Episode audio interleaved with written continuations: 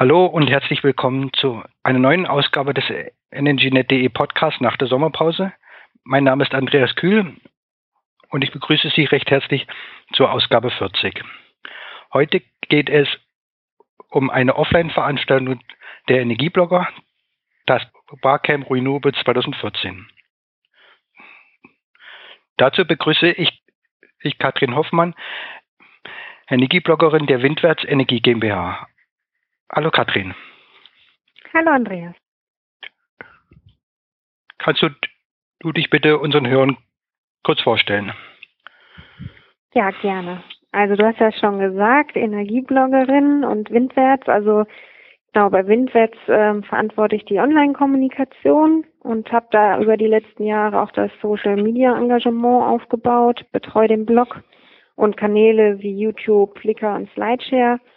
Und als Energiebloggerin engagiere ich mich auch über meine persönlichen Kanäle für die Energiewende. Mhm, gut.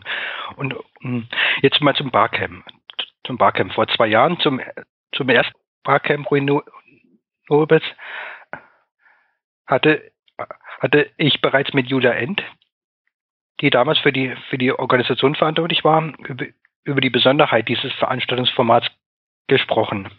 Kannst du den, den Hörern in deinen Worten erklären, was anders ist im, im Vergleich zu einer normalen Konferenz?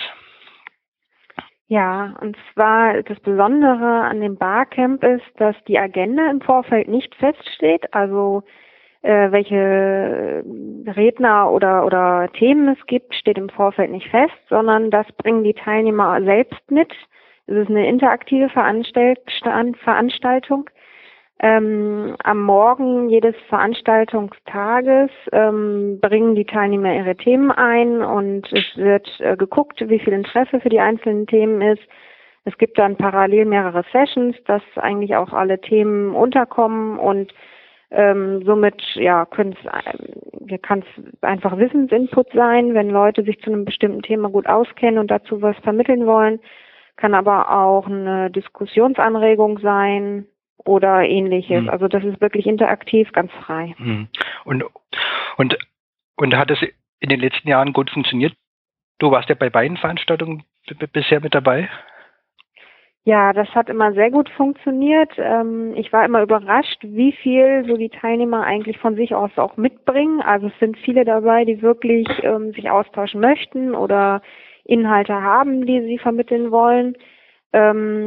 Ähm, und das hat immer sehr gut geklappt. Also es sind sehr äh, inhaltlich sehr qualitativ hochwertige äh, Sessions gewesen. Es war sehr reger Austausch. Und es war eigentlich nie so eine unidirektionale Wissensvermittlung, sondern immer auch ganz viel Dialog und ähm, ja, das hat, finde ich, sehr gut geklappt. Da haben wir sehr viele Themen vermittelt bekommen und ähm, auch viele Sachen, Projekte vorangetrieben, die so auch nach dem Barcamp noch weiter liefen.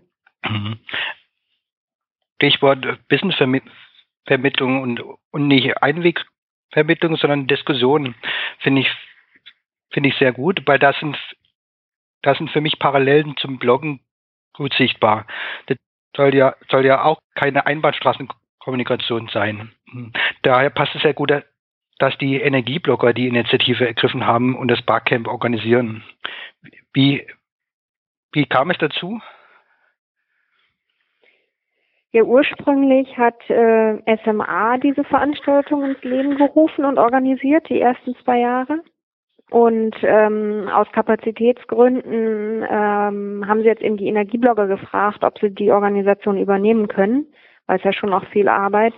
Und äh, die Veranstaltung war auch ursprünglich äh, als ganz neutrale Veranstaltung geplant für alle und nicht als Firmen-Event. Deswegen passt das eigentlich auch ganz gut jetzt, dass die Energieblogger als breites Netzwerk diese Veranstaltung äh, übernommen haben und da jetzt nicht so ein Unternehmen hauptsächlich hm. dahinter steht. Hm, genau.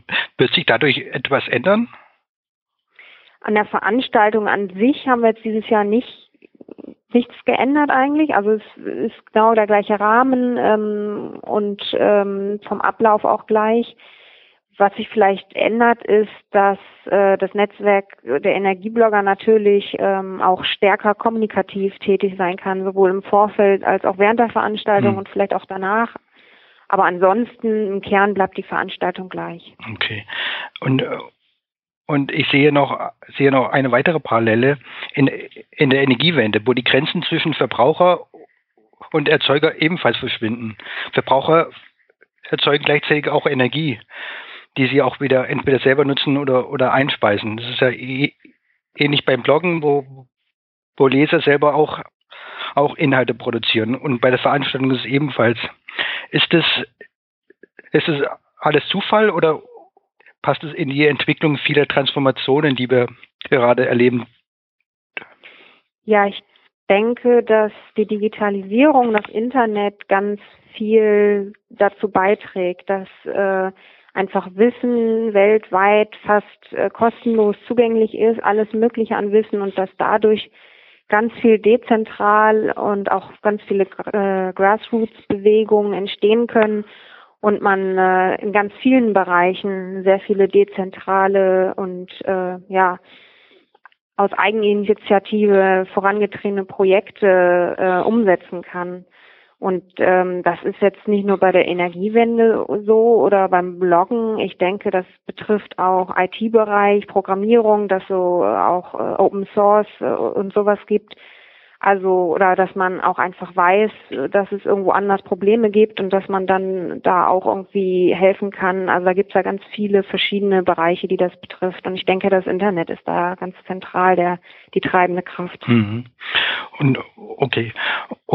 Das könnte, könnte man noch länger, länger ausführen, aber, aber wir wollen ja zurück zum Barcamp. Welche Themen erwarten die Teilnehmer? Ist es jetzt schon absehbar? Kann man davor was dazu sagen oder, oder geht es gar nicht? Ähm, ganz konkret ergeben sich die Themen natürlich erst am Tag der Veranstaltung. Aber das Barcamp ist ja breit angelegt, also alles, was mit erneuerbaren Energien oder Energiewende zu tun hat.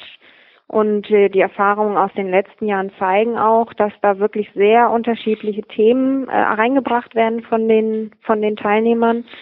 Und es gibt ja auch schon ähm, einzelne Themenvorschläge für dieses Jahr. Da geht es zum Beispiel um Wärmespeicher in energieeffizienten Gebäuden, also ne, in Wärme- und Energieeffizienz, mhm. so Themen, die vielleicht auch öfter mal vernachlässigt werden. Genau. Es geht um, ja, wie die breite Masse erreicht werden kann zum Thema Energiewende, um Elektroautos als Speicher für die Energiewende, Social Energy Management, was Energie wirklich kostet, und so weiter und so fort. Also ich denke, da wird es ein sehr, sehr breites Themenspektrum geben. Mhm. Hört sich interessant an. Aber wie gut sind die, sind die einzelnen Veranstaltungen vorbereitet, wenn man vorher nicht weiß, ob die, ob die Teilnehmer sich da, dafür interessieren?